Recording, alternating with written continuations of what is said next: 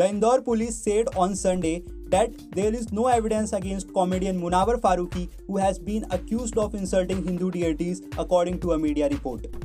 There is no evidence against him for insulting Hindu deities or Union Minister Amit Shah. Indore Town Inspector Kamlesh Sharma was quoted by the Indian Express as saying, the statement comes two days after the arrest of Munawar and four others after a complaint from Eklavya Gaur, son of BJP MLA Malini Gaur, who alleged that the comedian insulted the religious sentiments of the Hindus.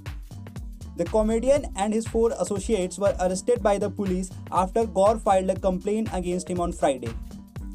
Gaur told the media that Farooqi is a serial offender and he often cracks jokes on Hindu gods and goddesses.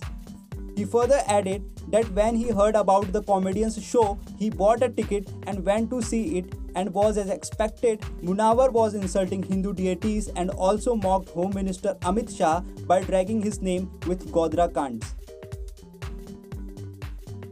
Comedian Munawar Farooqi and his four associates Nalin Yadav, Prakhar Vyas, Edwin Anthony, and Priyam Vyas were booked under IPC section 269 and 295A.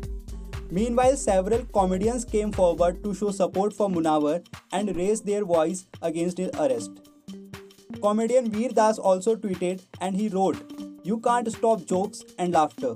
He further added, Not because comedians are performing it, but because people need to laugh. Harder you try, the more you are going to be laughed at.